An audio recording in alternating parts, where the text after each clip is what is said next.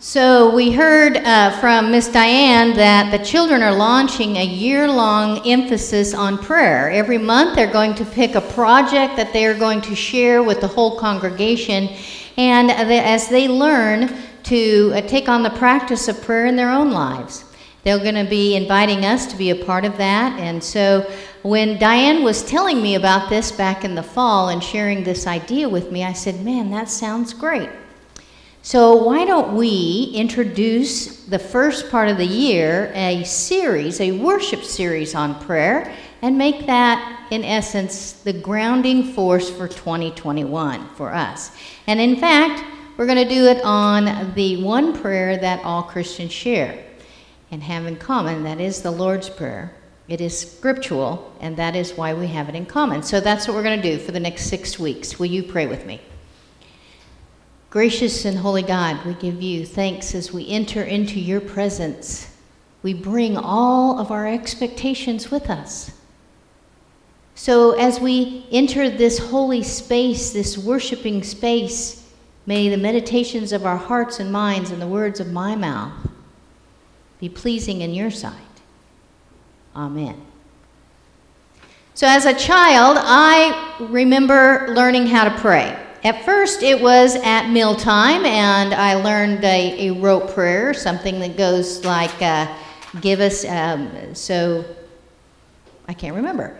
All of a sudden, well, God is great, God is good. Thank you, Diane. Yeah, God is great, God is good, okay? Um, and then I learned one before you go to bed, and that is uh, now I lay me down to sleep, you know, I pray the Lord my soul to keep.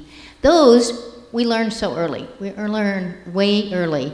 Later, as I grew up and became a part of the church community, I learned the prayers of the church. Prayers like uh, the prayer of St. Francis.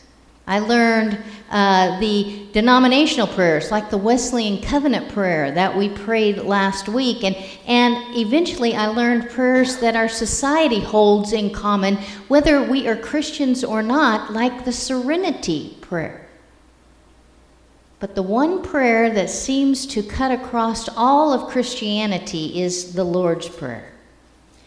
And that is because it is scriptural, as I mentioned a little bit ago. It comes to us from the Gospel of Matthew and from the Gospel of Luke. Both of those evangelists tell us that Jesus shared this prayer with his disciples. And if you've ever been to a Catholic Mass, as I have, you show sometimes your real Protestant colors because they only say the scriptural portions of that prayer. And we have a tendency to continue on, and we're the only voice speaking for thine is the kingdom, the power, and the glory, and all of a sudden we recognize that, that we're showing our true colors as Protestants. So today I want to look at what uh, Luke has to say a little bit about this prayer, and I want to look at the lines of the prayer. So when Luke is uh, talking about Jesus sharing this, he is sharing it with his disciples. Now, the disciples have seen Jesus for uh, about 19 chapters now, or like 18 or 11 chapters, I think, 11 chapters, and they have seen him heal they have seen him feed multitudes with very little food, and he, they've seen him calm the storms, I mean, have power over nature. Okay? They've seen him go away to pray and to illuminate and stand in the presence of God and the saints that have gone before, so they know that when Jesus prays, he knows what he's talking about. And so they say, Jesus, won't you tell us how to pray, like John's disciples learned how to pray from John. And so, what Jesus gives them is a model for prayer. A model, a list of items that Jesus doesn't want us to forget about whenever we go to the Lord in prayer. He wants us to fill in the blanks, really. Each line, each line of the Lord's Prayer is an invitation into a, launching a whole host of prayers. The first line, all about honor and glory and praise, okay, the first line invokes within us multitude of prayers. And, and so on and so forth. As we go down through it, we can see those. So, what we're going to do in this series over the next six weeks is we're going to break them down kind of phrase by phrase, each of these areas that Jesus wanted to emphasize. And we're going to spend the week really focusing on an invitation to pray in, intentionally around that one area of focus in our lives. Now, this series is going to be, um, I'm going to use a real churchy word for you right here didactic. Didactic means simply it's going to be instructional, right? It's going to be have homework with it. Okay? So at the end of every every sermon, we are going to leave this place with work to do. We're going to leave this place having heard and then practice what we what we have learned in order that we might know more about ourselves and we might learn and grow in depth with God. We will, um, for some of us, taking on a practice of prayer every single day in an intentional, routine way will be easy because we do that. For some of us, it might be something new, something new to take on, like a New Year's resolution to hit the gym. But it is my hope that you will join me in hitting your knees as well as the gym this new year, even if it's figuratively, if not literally. So let's get started. I want to talk a little bit about the first phrase Our Father who art in heaven, hallowed be thy name. In that little phrase, Jesus is telling us who God is, where God is, and why we pray to God. So we're going to unpack it a little bit. Who God is, is our Father. Now, when Jesus said this, our Father, he was risking all kinds of things because that is not what a first century Jew called God. In fact, a first century Jew did not utter the name of God. In, in the scribes, when they wrote about God, it was common for them to write the name Yahweh. We learned that name, Yahweh, in, this, in the script, and then they throw the pen away. That's how sacred and holy to say the name of God was. And so, for Jesus to say, let's start your prayer saying, Our Father, to call God by a name was pretty amazing. Would have been shocking. But then, on top of that, the term that Jesus uses here is all too familial. It's all too casual for the hearers of this prayer. Now, let me explain. When we say the word Father in our English language, it kind of brings a formality to us, right? We think the word Father is a formal term for parent. But in fact, when Jesus spoke this word, he uses a Greek word which is called uh, pater, pater, okay, which is based on a um, Aramaic word called Abba or daddy. Okay? So it becomes familiar and intimate. And boy, did that shake their roots. That Jesus says you can have a familiar and intimate relationship with God. It probably shook them to their root. Jesus spoke of God as Father and now invites us to claim that same relationship with, with God. Now, we understand Father as the first person of the Trinity.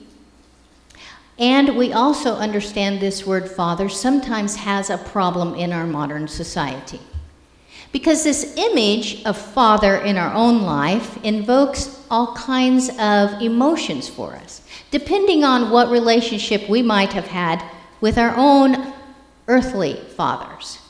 If, if our relationship was strong and good, this is a good term for us. But some fathers, earthly fathers, are absent or abusive. So to use the image, the language for God as a human man who fathers children, we need to be careful. So, what I want to do here is break down and take a deeper look at this term father, that we say father, that we translate into father, that is Abba or Pater in Greek. Because I think it will help you understand the depth of what's really going on here. Because in the Greek and the Aramaic, there's this relational, this mutual give and take relationship behind that meaning, not necessarily a, a parent child relationship. It describes a relationship that is deep and trusting, one that is treasured, one that a person could truly rely on.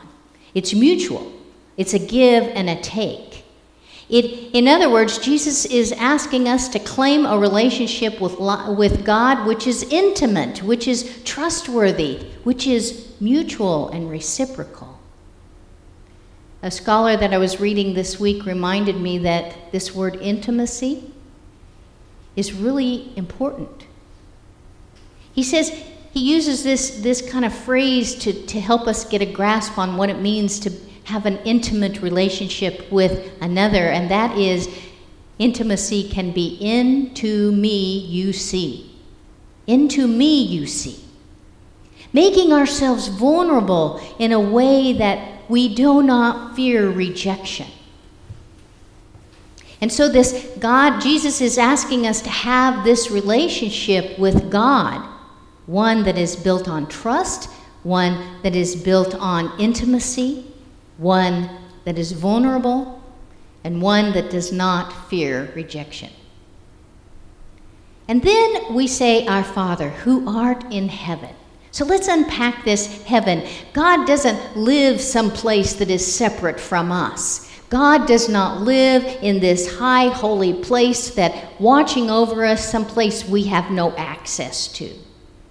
Instead, this heaven is more a notion of a of a, a characteristic of this place. This place that God resides is a place of wholeness and completeness. And Jesus is saying that this God, who we call Abba or Father or Daddy, who desires this intimate relationship with us, exists in a realm, a realm that is whole and complete, filled with love, light, and darkness cannot exist. So then we get to, Hallowed be thy name. And one of my favorite stories about children who learn the Lord's Prayer long before they can read, and, and how they, they say it, and they pick up on our words that are not common words in our language, and then they translate them into their own accessible words. And I'm reminded of the story of the little boy who says, Our Father who art in heaven, Harold be your name. I know we've all heard that one, right? Harold be your name. This revi- invites us into a relationship with God because God's name is holy. Holy and hallowed. And so when we pray to God, we are picking up God's holy name. No matter what we call God, whether we call God Abba, Father, Daddy, Yahweh, or even Harold, we are uttering holy words. We're lifting this name up as holiness. And when I look at Scripture throughout all of Scripture, there is plenty of opportunity to praise God's holy name the Psalms are filled with praises of this holy God. Many of them become the foundation of our Christian hymnody and our contemporary Christian music. But in particular, I was taking a look at what Luke has to say about this praise, this holiness about God, and how it transcends even our human relationship with God. You see, Luke un, um, presents and proclaims a cosmic Christ all throughout his gospel. He is making the claim that Christ is more than a human man, but the cosmic creator of the world. That he came to save each nation, all nations, Jews, Greeks, Samaritans, Gentiles, you, me. So it's not surprising that when Jesus rides into Jerusalem in the final days, he enters a gate opposite of what's going on across town. Pomp and circumstances of when Pilate rides into town, Jesus rides in in humility to call out this difference between a cosmic understanding of kingdom and a worldly understanding of power. When he does this, he catches the attention of the people and he catches the attention of the authorities. So, to truly understand what this holiness, this praise is, that is befitting a cosmic God, a cosmic Christ, an intimate God, we have to understand the influences of God's presence on all of creation. What happens when God enters through Christ into the scene? I'm going to be reading from Luke 19. It's a part of, of our um, story that we tell on Palm Sunday when Jesus enters into Jerusalem for the final time. But these are the final words in Luke, beginning at verse 37. As he was now approaching the path down from the Mount of Olives, the whole multitude of the disciples began to praise God joyfully with a loud voice. And all the deeds of power that they had seen, they were saying, Blessed is the King who comes in the name of the Lord. Peace in heaven and glory in the highest heaven. Some of the Pharisees in the crowd said to Jesus, Teacher, order your disciples to stop. And he answers them, I tell you, if these were silent, the stones would shout out. This is the word of God for God's people. Thanks be to God. So I, have often read that and, and thought that was an odd thing to say. You see, Jesus is riding in, and the Pharisees are really concerned because it's their job among the, uh, uh, the authorities of the temple to keep the crowds under control during this particular time of the year. And so he can see, they can see that Jesus is, is getting the crowds excited and they're worried what that might mean. And so they say, Jesus, tell them to calm down, okay? And then Jesus says this funny thing. He says, You know, here's the deal. When the Creator is near, more than the creatures that the Creator creates will be praising, even the creation praises God. Even the creation praises God. We have heard it said, even the mountains sing out. Even the valleys will be brought up and the mountains made low. Everything will sing when the Creator is present. So to say that hallowed be your name reminds us of our very place in creation. It reminds us that we need to be grateful to the creator of all creation. Praising God grounds us in this a sense of humility as Jesus showed us as he rode into town. Praising God grounds us in an attitude of gratitude for one another and for the Creator. There's a play several years ago called Shadowlands, and in that play is a character that is uh, the C.S. Lewis. It's a, it's a play based on his life, and, and the character C.S. Lewis says this really great thing about prayer. He says, Prayer doesn't change God, it changes me. Prayer doesn't change God, it changes me. That is radical, guys. When I pray to God, even when I'm asking for something, it is not God who will change, it is me.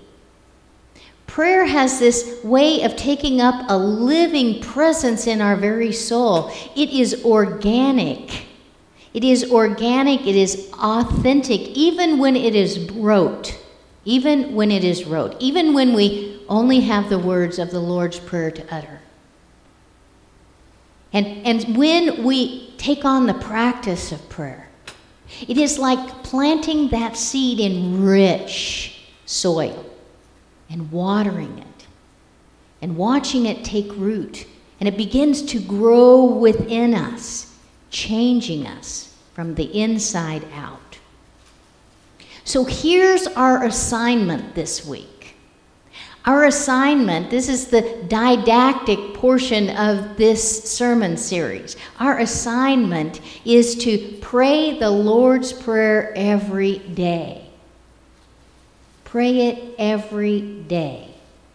And then concentrate on the first line. Finish the prayer and say the first line again Our Father who art in heaven, hallowed be thy name. And plant that seed in your mind. And every time you see something throughout the day that reminds you of the greatness of God, lift that praise. Pretty soon you'll begin to see it in the most incredible places. Places you would never expect to see God. Friends, let us let the praise begin. Let it begin with us, in our hearts, in our lives. I want to end every one of our sermons as we close in the prayer, the Lord's Prayer together. And we will say it as a single voice because it is not my voice, it is our voice who comes together. Let us pray. Our Father, who art in heaven, hallowed be thy name.